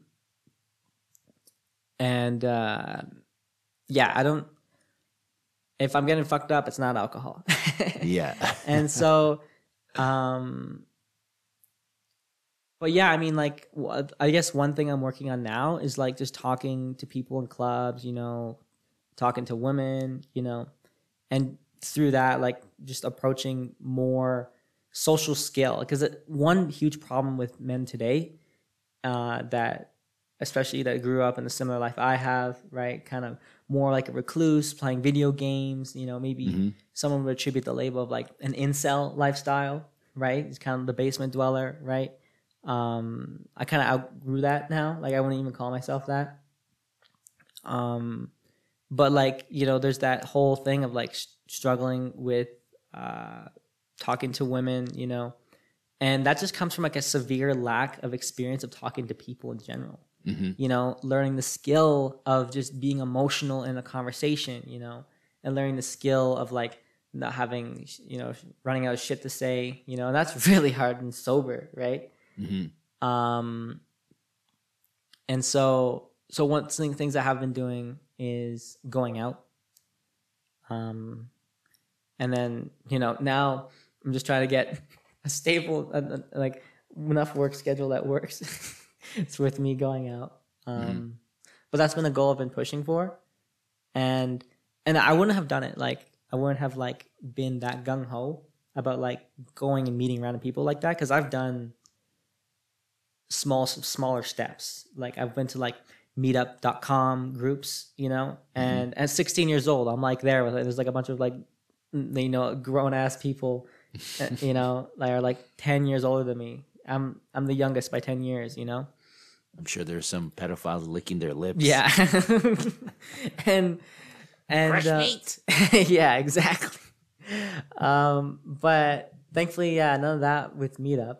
Um but uh that was a process of just you know me learning how to talk to people. Like that was a piece of growth. And i think for like people that you know just uh I get- uh, starting nowhere that's a good place to start for me at least for me to like level up now is like learning how to talk to people in clubs and stuff because like even like the idea of like going to clubs i just hate that lifestyle you know Mhm. like drinking your face off partying you know like I'd love a deep conversation like this like this is the cat's meow right now right but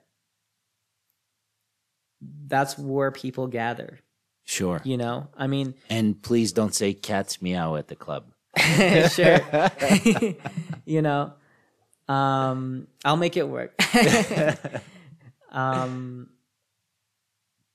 and so So you're just challenging yourself. yeah and and i wouldn't have had that like, um like i wouldn't uh, have even like opened my mind to this you know i i i'd still be putting more effort you know Mhm. like right now i still need to figure out like what clubs are popping at what days Sure. you know so that's a hurdle i have to you know but, like that's one of the things you, you you should you're supposed to do in like taking this as like a serious endeavor and like trying to like become more social is like you Yeah. look at what are all the places that are Yeah, in yeah. you know calgary and like how what are the turnout like every night like how is it is it more popular on fridays on thursdays wednesdays right Dude, I fucking I love it. Yeah. I love it. Yeah, 'Cause and- we're so alike. Like you have you're looking at this well that's just being serious you know I know, but you're looking at this new, you know, endeavor. You're calling clubbing like an endeavor, and then it becomes a goal. I know. then you have like a minimum amount of days a month you gotta hit it. or like a minimum amount of like girls you have to talk to you know Yeah, yeah. you know no. like I love it. It makes sense, man. It makes sense because in the end, it is a problem you're trying to solve, right? Mm-hmm. Like it's something you're trying to create a system because if you don't attack it with that sort of seriousness, like years could go by and then you have a goal to become more social and then you're just like the 40 year old with no friends. yeah You know what I mean? yeah, and um, My name's Jules, by the way. If anybody wants to be my friend, I'm, I'm, look- I'm that 40 year old that has no friends. yeah, exactly, right? Gotta put up Kijiji ads. um, and yeah, I mean, so for me, um, like what really uh, um, pushed me into like, like growing some nuts and being like, all right, let's like do some like, you know, uh, actual practice of socialization was like uh, Leo Gura's videos on his, his eight hour three part series, How to Get Laid. and you know he like in those in those videos he points out like you know uh, any struggles you have with like you know getting a girlfriend or making new friends it's just you haven't socialized enough. You know you haven't put yourself out enough you know and i think you know especially in today's like i can't even imagine like having tiktok in my hand at age six you know? Right. you know that's just completely would destroy your life. And and uh, that is going to be a huge upcoming market like of like people will pay good money for like teach like teaching how to like socialize you know like and, and there's like yes. and there's like I've I've uh, I've been reading other articles where in like in, like threads on like Reddit and whatever where uh they're like taking out recess in schools and stuff like that and like in the USA and stuff like Mm. Is that. it because of COVID or? I don't know. It was like it was like to try no, it was like to try and like make if I recall correctly to f- put a more serious focus on the books or something like that. Mm. You know, but like most of the education in school is also learning how to talk to other people and you know how to survive on the playground, you know? Yeah. Um, Yeah. but you know, especially at least in uh, North America, in in Canada and U.S., uh, we're leaning towards a direction of you know boys, especially getting a lot more socially awkward. What am I doing laying for Minecraft? You know, you know, stuff like that. So you thinking that the guys are more okay, like spending time alone? Yeah, I think so, but they suffer for it socially, right? I mean, Right. they're not, but they're less, but they're not. We're not okay with being alone. You know, um, and so like, and then now like you're like 20 years old, and then like you you barely um, you know, you have so much fear that you can't even like talk to women your age, right? And I, it's just a conversation for fuck's sake, you know. There's, you're not like going to war here, you know Yeah. you know Yeah. it, and then again it's just um such a lack of experience right and so i i really do see like um there that's going to come up more and more i mean you already see it with people becoming more and more socially awkward um and uh it, it was actually surprising. Like i was like i thought i was socially awkward.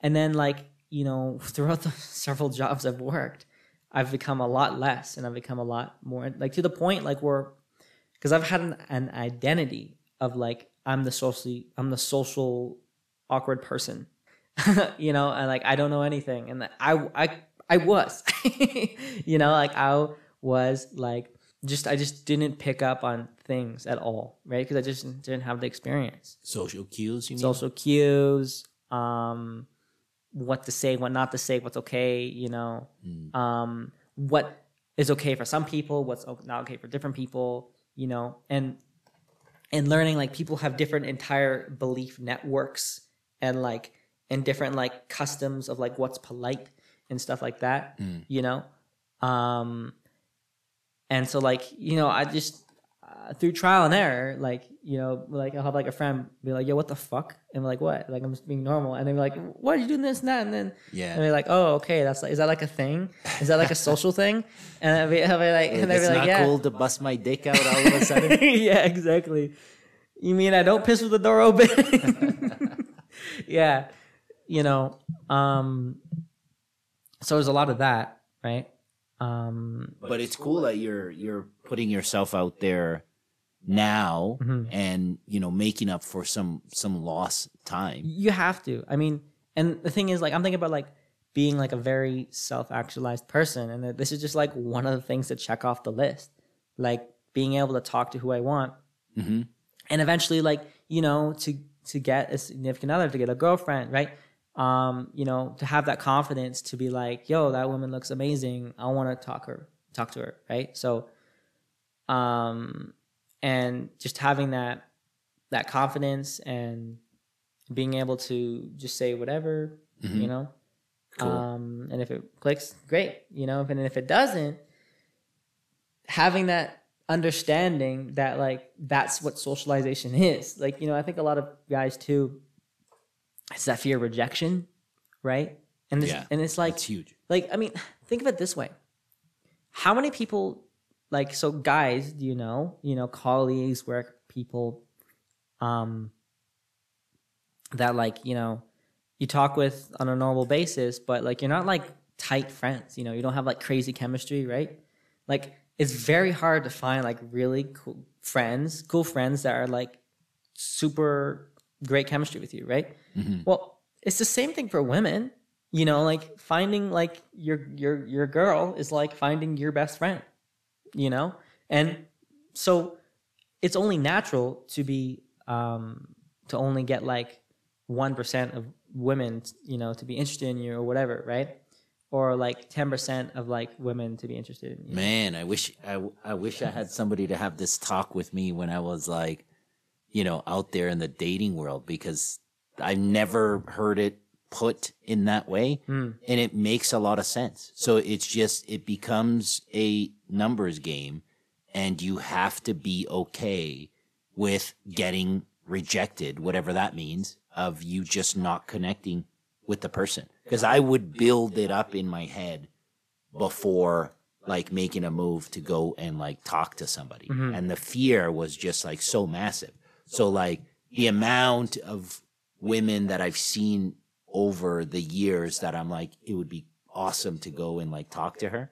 And I just didn't make a move, you know, because of the, the fear of rejection. Mhm. And when you put it in a way of like, yeah, it's supposed to be like that. Yeah. Because when you think about friendships, like how many people have you talked to in your life? And then how many do you actually like continuously see? And then click It's a small with- number. Yeah, and like and like and, like, and it's an incredibly small number for like people they just have incredibly good chemistry with, right? Mhm. And for me, I only keep those people around. You know, I min max. Like I just like if I don't have much chemistry with them, I try not to spend too much time with them. You know, um, sometimes people be pulled into my life, you know, and I, um, and uh, it's kind of good to hang out with them, and like I like kind of be support with them and stuff like that. You know, you have those other people too, like supporting people. But yeah, I mean, um, when it comes to uh, who I associate with, like most of my time, it's the people that are just gonna ha- have like that just crazy, crazy chemistry, right? Mhm. Or we could just like shop at Walmart and just have a great time, you know, Yeah. because we're just making jokes or doing whatever. You know, we can be sitting in a room, you know, doing nothing. You know, so Yeah. Exchanging ideas. so yeah, so I mean, for me, my biggest fear, like where I feel the most fear right now, has been just socializing, right? So like talking to women, you know. Um, so that's something I'm working on. Um, that's something I could be taking more action on for sure. Yeah. Um, and then like before that, like you know, we are talking about the practice routines, right? Talk about killing your inner critic, like like no other technique, right? By just making videos that you don't post. You know, I made thirty videos, and like, and I was posting some videos, and I was like, an online friend I was um, was saying like, why don't you post these? He's like, ah, I don't want to. Almost like I'm messing with him because he's a YouTuber as well, and he wants to be like a big YouTuber, self help guy, and and um, I'm just like, yeah, I'm just making these videos. Like they're great. You should post them. I'm like, nah, I don't want to. I demand better, you know, um, because I'm already, I- I'm good. Like I don't need it to be up. I'm, I'm satisfied. I was like, fuck, that was a great practice routine. You know, it's up on YouTube unlisted. Um, and then like uh, I'll share it with my family if they like, you know, if they like it, then they'll tell me, and if they don't like it, don't worry about it. You know, Right. um, because I But it's not it's not a fear, it's just your the quality isn't where you want it to be. Well, I guess what I was trying to say as, in terms as the fear is like for example, the fear of like uploading and putting things out. So there's the fear of that, and there's like the fear of like just creating content. So I've definitely just decimated just the fear of creating content. But like, yeah, like fear of like putting stuff out. So like for a while, I put like I like 40 or like 60 or I don't know, 30 at least.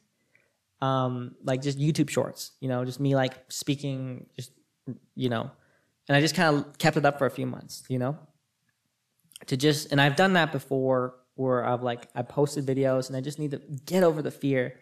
Of course, all those videos are privated now, but um, I'm already like way less attached to like what people think Sure. and all that. I mean, and I'm not really attached to um what people think anymore.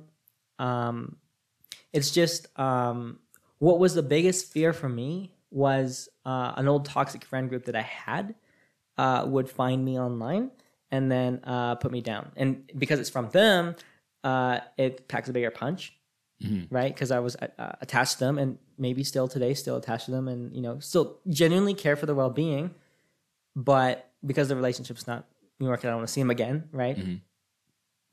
But that was like the biggest fear, beyond some random bloke just coming Right. and like being like, "Your video sucks." It's like, great, let's see you do better, you know? Sure. So so there because there was a connection there, the the the fear of judgment was higher. Yeah, and I think um, you know, for a long time, uh, just kind of uh, ripping out the anchor of my attachment to these people. Mhm. Um, that was like that took like two years to process.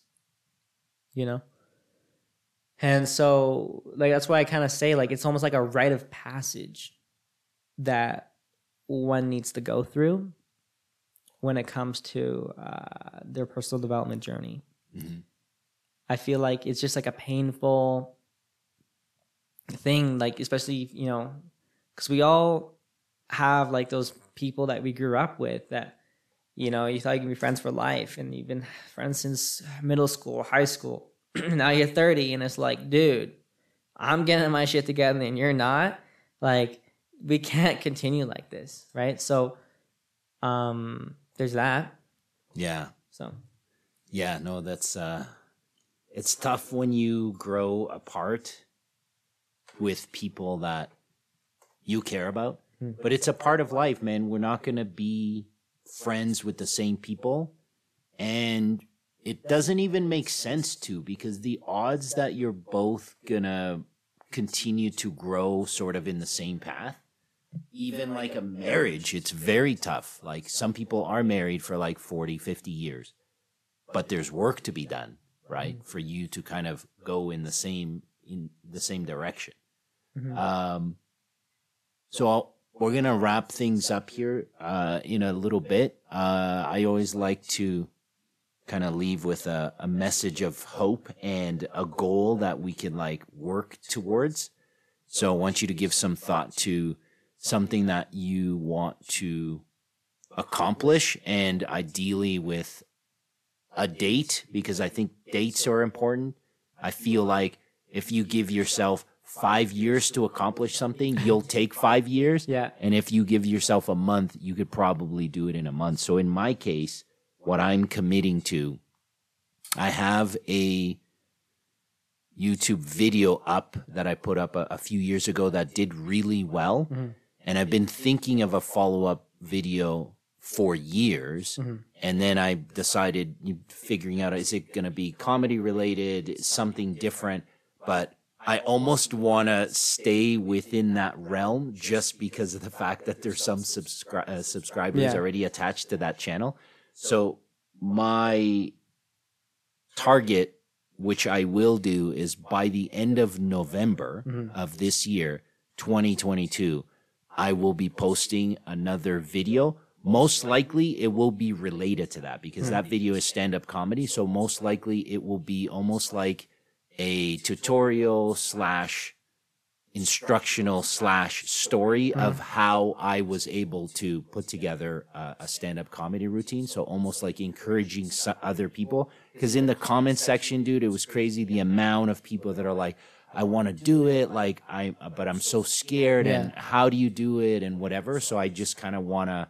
That'll be my next video, and it'll be up before Like the how end of to? November. Yeah, it'll be a how to, but mixed in with how I, How I yeah yeah yeah, how I yeah performed. how I did it. Yeah, Yeah. how I did it, and then of course, like that's how I can draw people in, and then there will be, you know, instruction and suggestions of, Mm-hmm. Like in my case, I almost feel th- this is the fucked up thing about how our minds work. the video did so fucking well, and then somehow I have to take it away from myself, right? Because Yeah. I took a class on how to write stand up. I felt like I cheated. Like I don't deserve all of these views and they only think I'm funny because like I cheated. I found the cheat code. Yeah. But in the end, it's available for all. Yeah. Anybody can go to a class, learn how to write and then get in front of a crowd and do it. But I still had to get over that. Even to post it Mm-hmm. took me a few years. Yeah, So that's my goal. amazing. What about you? What's next? So so approaching fear. Uh, I actually thought about this like a long time ago when I, when I first heard your podcast. I was like, well, fuck, I'm gonna be on this podcast. I have to think of something cool. so, still terrifies me, um, but I gotta do it at some point, and I could probably even do it in one night. But um, by the end of November, I've want I would want to have had done ten like really strong approaches. with women. Nice. I think that would be like a humble goal. Minimum. I could do it in one night. I could just like fucking, Yeah. you know. Um, but I think like I think like you said, like you can just like put it off forever. But like having that goal, you know. Yeah. Now, you all talk about facing fear. Yeah. You know, in like one month doing that. I think that would be a fun one to do. Because then you know what too? When you face a goal, you almost give yourself permission to have the courage. You know? Yeah, and it's good to kind of like verbalize it Mhm. because sometimes we could stay vague. Mhm. You know, oh, I want to do more of this action. Yeah. Right? Like, what does more mean? When you say 10 and you say a date, Yeah. that's already like, okay, in order for me to do that, I have to start Thinking. s- figuring out where am I going to go? Where are these opportunities going to come? Yeah. and um, yeah, and just learning more about what's going on in in the city, so that you can Yeah. get out there more. Cool, man. That's a good goal. Maybe uh, when we're on together again on a future episode, we can both How's it going? yeah, update how how it's going.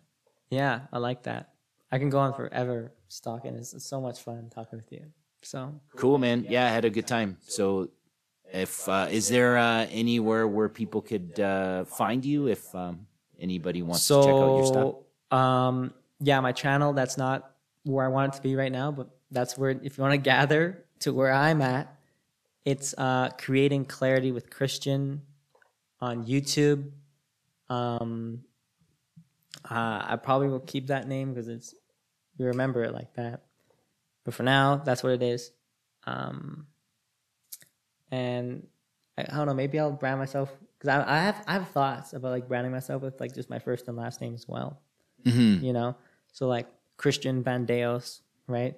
Yeah, I like it because like the creating clarity with Christian Mm-hmm. is like memorable, but like I watched and not everybody watched it, but Mm-hmm. there was a documentary about Scientology. There was a lot in there about going clear and clarity. So I think there could be um, a sort of connection to religion somehow. Well, yeah, like Christianity, Christian, right? It's like uh, that that that SEO connection, right?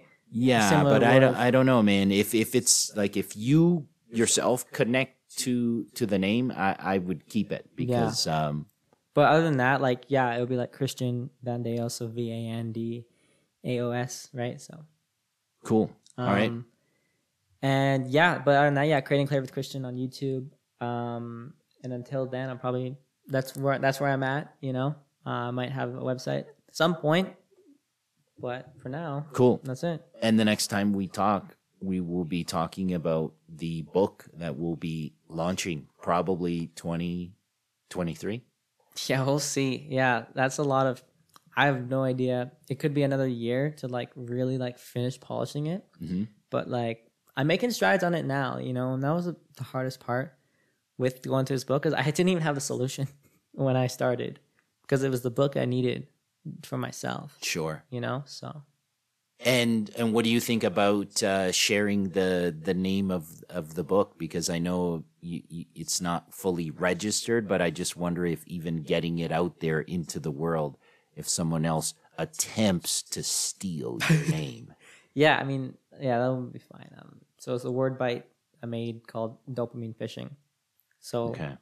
uh yeah um so that's coming um I, no matter you know it's one of those almost right now it's just one of those projects like i just want to finish because it's like it would be the biggest project i've done in my life you know and as a result it's like a little self-help guide for myself you know Cool. So everybody look out for dopamine fishing Yeah. coming in 2023. yeah Awesome.